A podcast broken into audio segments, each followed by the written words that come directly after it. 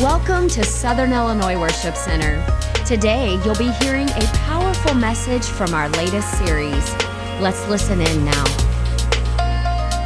Bible today, or an iPhone, or an iPad, or however you get it. I want to turn to the Gospel of John, chapter 19, and uh, want to read a couple things to you uh, out of John, chapter 19. Matter of fact, the story that I'm going to read to you out of John 19 is one of the very few stories that is mentioned in all four of the Gospels. Matthew writes about it, Mark wrote about it, Luke wrote about it, and then we're going to read it in John.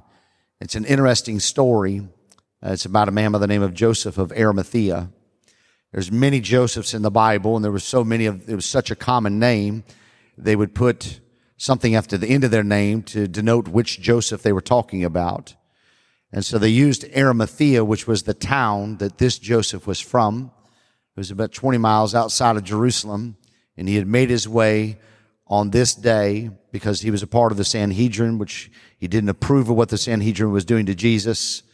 He had witnessed the trials, the inspections. He had witnessed the betrayals. He had witnessed all of that. Then he witnessed the crucifixion. And after the crucifixion is where we'll pick up the story in John chapter 19 and verse 38. And after this, Joseph of Arimathea, being a disciple of Jesus, but secretly for the fear of the Jews. So let me just pause there and say, in the day and age in which we live right now, we do not need any more secret disciples. We need people who will boldly step forward and say, I'm one of his. But the pressure that was on Joseph of Arimathea, and the reason why he was in secret, is the same pressure that is in our day to day. He was not in secret because of Jesus. He was in secret because of the society that was around him and the pressure that he would lose everything because he was a believer in Jesus Christ. And this is the same pressure that is going to be applied to all of us, that we should just go along with the crowd instead of going along with the Christ. And it is important for us that we go along with Christ in spite of the crowd. So if you're a secret disciple or you're thinking about being a disciple, this is a day to boldly step forward. You're not going to find an easier day to be a disciple of Jesus Christ than on Easter Sunday because everybody comes out of the closet on Easter Sunday and says, I'm a Christian. So this would be a good day to just to boldly declare, I am one of his and I'm not in secret. I'm not going to be in the shadows, but I'm going to step forward and boldly declare that I am a follower and a believer of Jesus Christ.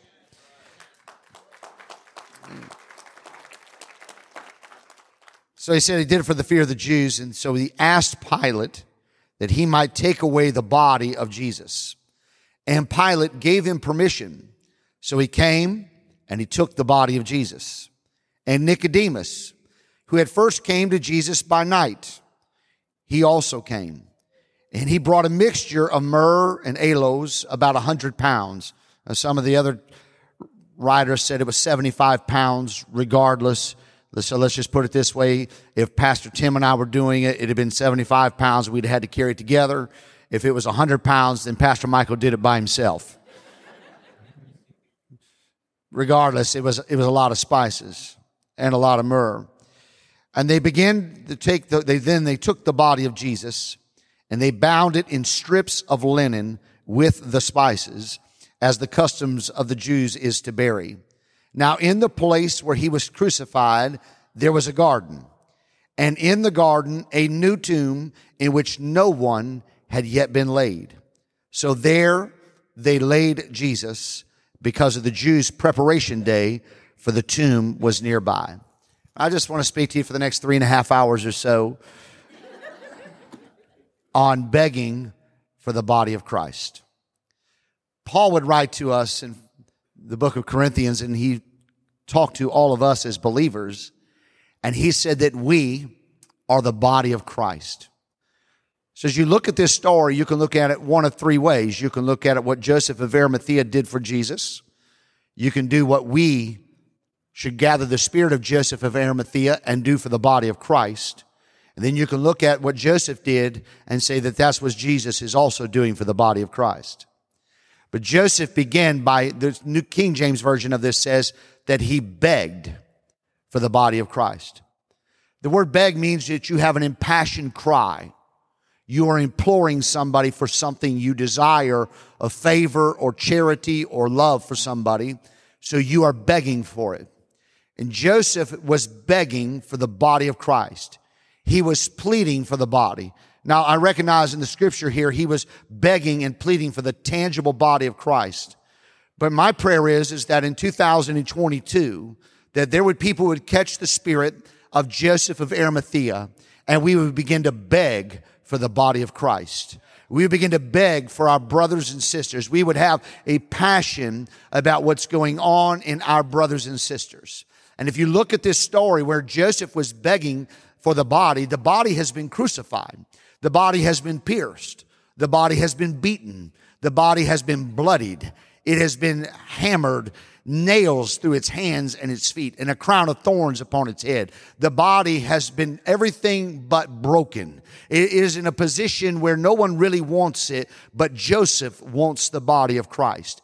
And I think it's important for us in this day where the enemy can do to our brothers and sisters just about everything that he desired to do to Jesus, where he beats people up, he busts them up, he bloodies them up, he nails them, he, he persecutes them, he falsely accuses them, then he also then truthfully accuses them. And, and all of that, I pray that there would be a, a part of the body of Christ that we begin to beg for our brothers and sisters, to plead for our brothers and sisters who have been broken and who have been beaten and have been bloodied. And we, when nobody else wants them, that's when the body of Christ steps in and says, I want to beg for them. I'm pleading for them. If nobody else will take them, we'll take them. And not only will we take them, but we're going to take care of them. We're not going to crucify them afresh. So if you're in this place or under the sound of my voice and the enemy's been wearing you out and he's been beating you up and he's been bloodying you and, and just bludgeoning you, I want to say something to you. You are welcome in this place. We'll pray for you. We'll stand with you. We'll praise God with you. We'll worship with you. We'll, we'll, we'll counsel with you. We'll stand by you. We'll stand with you. And when the enemy knocks you down, we're going to help lift you up. This is not some sanctuary for the sanctified. This is a hospital for the hurting. Listen, this is not just an aquarium where we view the fish. This is a place where we get fed, where the hungry are taken care of, where the wounded are bandaged up. That's what it means to be begging and pleading for the body of Christ.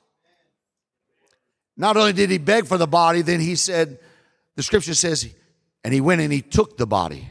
See, I think a lot of people will have no problem praying for people, but prayer has to move from just thinking about it and saying something about it. Now we have to do something about it. And the body of Jesus was still on the cross. This is something that most of us would not even want to touch.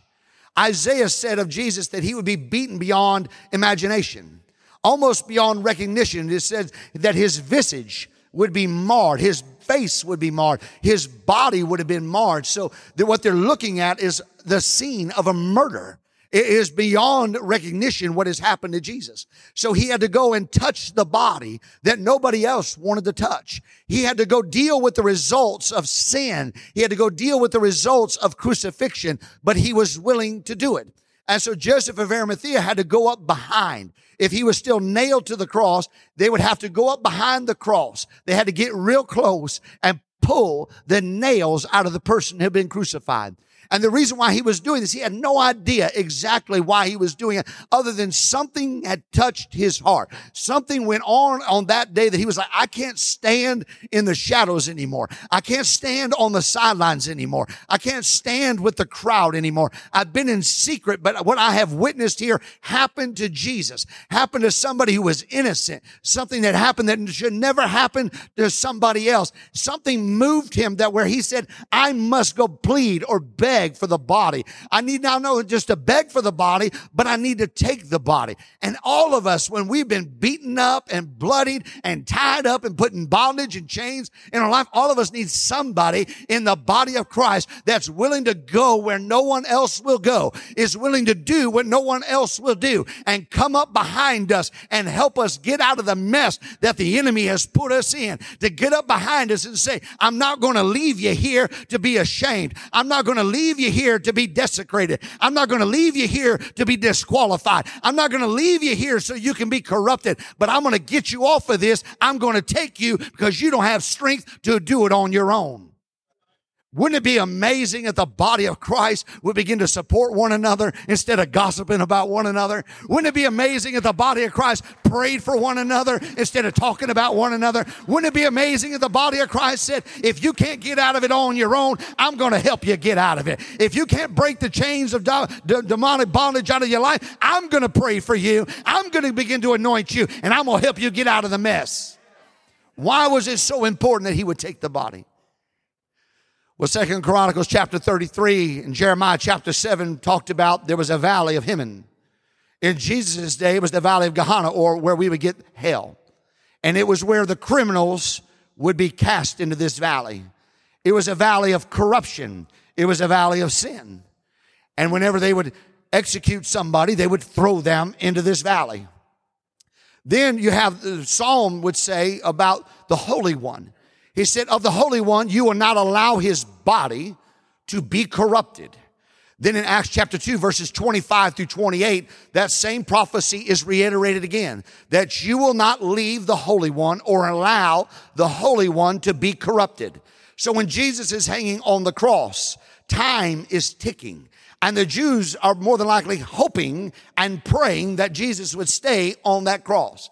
Because the longer he stayed there and he didn't get the proper burial of a Jew, that would disqualify him from being the Messiah. So if they could leave his body up there and the birds of the air and the prey of the air would begin to pick his body apart, he would have been corrupted. Or the Romans' other philosophy was, was to pull him off the cross and to throw them in the valley of Hinnom or throw them into the valley of hell. But because the one hanging on the cross was the Holy One and there was a prophecy that his body should not see corruption, what Joseph of Arimathea was doing, what touched his heart was he didn't even realize that what he was getting ready to do was to fulfill prophecy. They, they intended to humiliate Jesus and corrupt Jesus and disqualify Jesus out of his destiny. But because Joseph of Arimathea finally stepped out of the scene and out of the darkness of the shadows and said, I can't leave him hanging there. I'm, there's something that has happened in my heart. I'm going to beg for him. I'm going to plead for him. What he was doing was fulfilling the prophecy of the Old Testament that said he will not allow the Holy One to be corrupted. Wouldn't it be amazing if we, the body of Christ, when we see the enemy wearing our brothers and sisters out, that the destiny over their life is getting ready to be ravaged, that the prophecies over their life are getting ready to be ravaged, where the enemy is doing everything in his power to disqualify them, that there would be some people that would step up behind you and say, listen, I'm not going to allow your destiny to be ruined. I'm not going to allow your dreams to turn into nightmares. I'm not going to allow the enemy to destroy the destiny over your life. I'm not even going to be the one that's going to be the Messiah but I'm willing to get behind you and push you into your destiny. This is what he did. So he gets up behind him and he pulls the nails out of him. And the, the historical pictures are that they would drop the body by using a cloth. John tells us that Nicodemus is there with him. Now, these guys are violating customs and laws.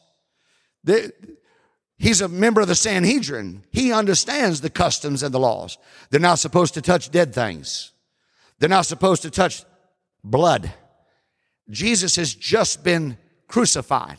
He hasn't been up there long enough for his blood to dry. It's been pooling in his body. And as they're pulling the nails out of him, they're getting blood all over them.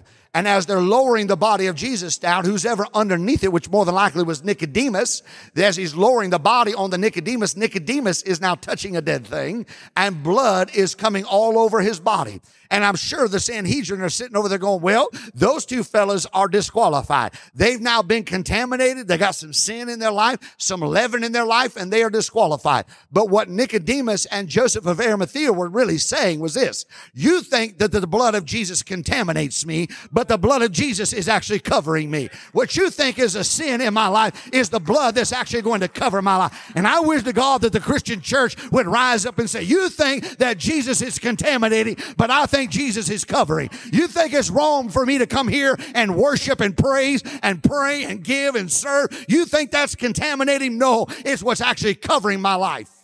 And I'm going to step out of the shadows on Easter Sunday of 2022 and say the blood of Jesus is covering me from the top of my head to the soles of my feet. That's why I'm not contaminated is because the blood of Jesus has been applied to my life. I get to worship. I get to praise. I get to give thanksgiving because I'm not contaminated. I have been covered by the blood of Jesus Christ.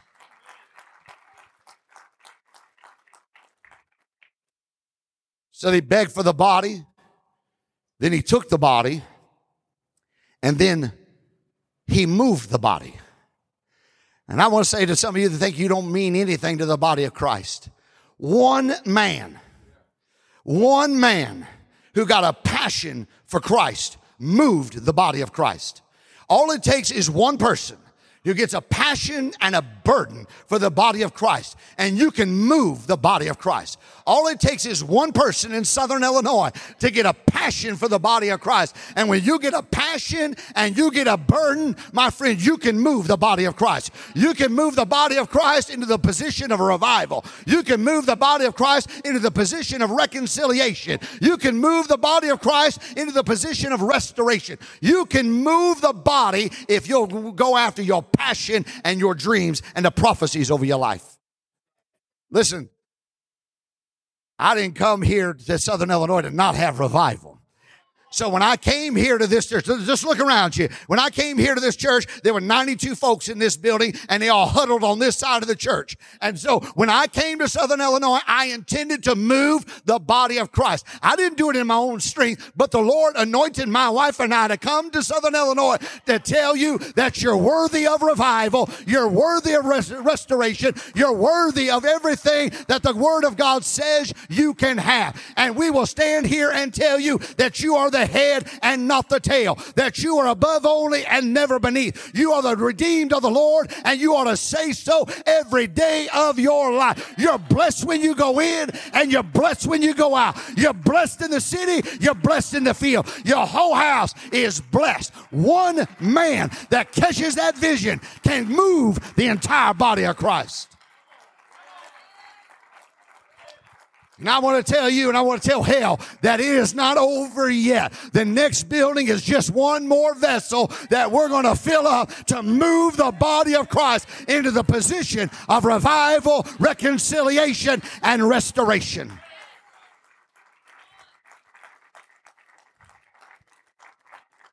So Joseph and Nicodemus got 75 pounds. 75 pounds of myrrh and aloe, lotions and spices. That's a lot of spices. 75 pounds. You know what it tells me? That the work of the ministry is exactly that work. Ministry is actually spelled with a four letter word W O R K is work. Hauling 75 pounds or 100 pounds of spices. Some of y'all still oh, you carry your babies into church but they ain't 75 pounds or 100 pounds. You've held them all through worship. They ain't 75, 100 pounds. About the time they get to be about 30 pounds, you're like, you know what? I think you need to stand there. Matter of fact, I'm going to go check you in the worship center kids and somebody else is going to deal with you while I worship. Thank God for worship center kids. And so here we have Joseph of Arimathea has taken the body and now he's going to prepare the body. 33 years earlier, another Joseph prepared the body of Jesus. They wrapped the body of Jesus as a baby. They wrapped him in swaddling clothes or in linen cloth. And then myrrh was presented to him. This is a prophecy of what's getting ready to happen 33 years later in Jesus' life. So Joseph, his stepdad or his earthly father, however you want to reference him, they wrap him in swaddling clothes, and we often we depict the manger as a wooden manger, but it was in a stone sepulcher where the wooden manger was. So they put him into a stone sepulcher where the wooden manger was at. And they put him in there, and then people come and they're presenting gifts. And one of the gifts was a burial spice called myrrh. Now, Jesus came to fulfill the law. So in, in Leviticus chapter 16, you, there's a prescription there. And the prescription was that on the day of atonement, The high priest, he had wonderful priestly garments. They were bejeweled and bedazzled. I mean, they went through the bedazzling machine of some of y'all that make t-shirts and they went through all, it was just amazing. But on the Day of Atonement, they were required to take off their exclusive garment as the high priest. They were to lay aside all those costly arrays and all that wonderful stuff that would call attention to themselves. And they were to put on a linen robe like the rest of the priesthood was supposed to do. So they put on a linen robe on the Day of Atonement. And the high priest, once he donned this linen robe, then he would go into the holies of holies. And inside of the holy of holies, he would disappear from everybody else's view all that was around him in the, those days, they would wrap a rope around their ankle. That way, if the bells at the bottom of the robe stopped ringing, they knew that God had smote him dead and the sacrifice was not accepted and their sins would not be rolled forward to the next year. So they would drag him out with a rope and thank God we don't do this today or I'd probably be drug off the stage. But they would drag him out of there and, but if he came out alive. What he was then testifying to was that the sacrifice was acceptable and the blood has covered and your sins are rolled forward for another year. So here we have Joseph of Arimathea and Nicodemus. After they take the body, they begin to prepare the body. They begin to put myrrh on the top of it. They begin to put aloe over the top of it. And then the scripture says, and they wrapped him in fresh linen garments. Why? Because Jesus is our high priest. And because he was now wrapped in his robe, his priestly garment, and he's getting ready to disappear out of sight where nobody else could see him, he's getting ready to go in and see if the sacrifice was acceptable and did the blood cover. So this is why today is so important because Jesus didn't remain in the tomb. They didn't pull him out by a rope, but Jesus is alive. So when Jesus stepped forth out of the tomb, the sacrifice was acceptable and the blood had now covered, but it didn't roll your sins forward to the next year. No, it wiped your sins away as far as the east is from the west. So shall your sins be forgotten about your life. The sacrifice is acceptable. And what I love about Joseph of Arimathea, and I want this is why I want to be his pastor. I just wish I had a whole lot of myrrh and spices and I could rub it all over all of you today. Joseph was anointing something that was dead believing that it was going to come to life. And I wish I could get a hold of all of you and all of your dead dreams and your dead children and your dead, all of that stuff that's happened in your life that the enemy has said is dead. I wish you could bring it to the altar here today and I could wrap it in linen and get it ready for a resurrection and begin to anoint everything that the enemy has said is dead in your life. Everything that the enemy has said he has killed in your life. I want to be like Joseph of Arimathea and Nicodemus. I just want to anoint dead things with the expectation that those things are getting ready to come to life. I want to anoint your children. I want to anoint your grandchildren. I want to anoint those that are far off. I want to anoint your ministry. I want to anoint your destiny. I want to anoint your dream that the enemy said he has killed and he has destroyed it. But today we come with an anointing of the Holy One of Israel and we anoint dead things that will come back to life. May your children live again. May your grandchildren live again. May your dream live again. May your family live again. May your marriage live again. May your finances live again. You can stay standing. So he anoints that dead thing. He prepared that body. What was he preparing that body for? He took that body to a tomb that he had prepared. God had blessed Joseph of Arimathea with great resources. And he used those resources thinking he was building it for himself. And then Jesus needed to borrow his resources. He had hewn out this tomb with his own resources that God had blessed him with. And as I was praying over this this morning, the Lord said, What do you think you did over on the other side of this lobby? I gave you resources and you took the resources that I gave you and you hewed something out to prepare for the body of Christ. You thought you were doing it for yourself, but really you were just doing it for me because I'm going to have need of what you've built over there because I'm getting ready to possess what you have built. And here's what Joseph did he took that body and he positioned the body. He took it out of the dead position and position the body for a resurrection position. It wasn't going to be resurrected off the cross, it was coming out of a tomb. So he took the body off the dead position and he put it into the position to be resurrected. It is our duty as ministers and the body of Christ to take people who are in the dead position and to begin to position them in the resurrection position. It's our job to anoint them and to pray over them and to beg for them and to prepare for them to position them for what Jesus is getting ready to do. And that's He's getting ready to split the eastern sky, and we're going to be called up to meet Him in the air to position the body of Christ for a resurrection. How many of you are ready for a resurrection? How many of you positioned for the great victory that God has for your life? Then put your hands together and give God praise and give Him glory and give Him honor for the great things that He has done.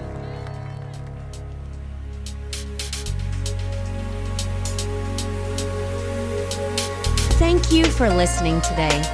Be sure to check out our podcast weekly, subscribe to our YouTube channel, and follow us on Facebook and Instagram. You can also visit siwcenter.org to find out more information about Southern Illinois Worship Center. Be sure to join us right here next week.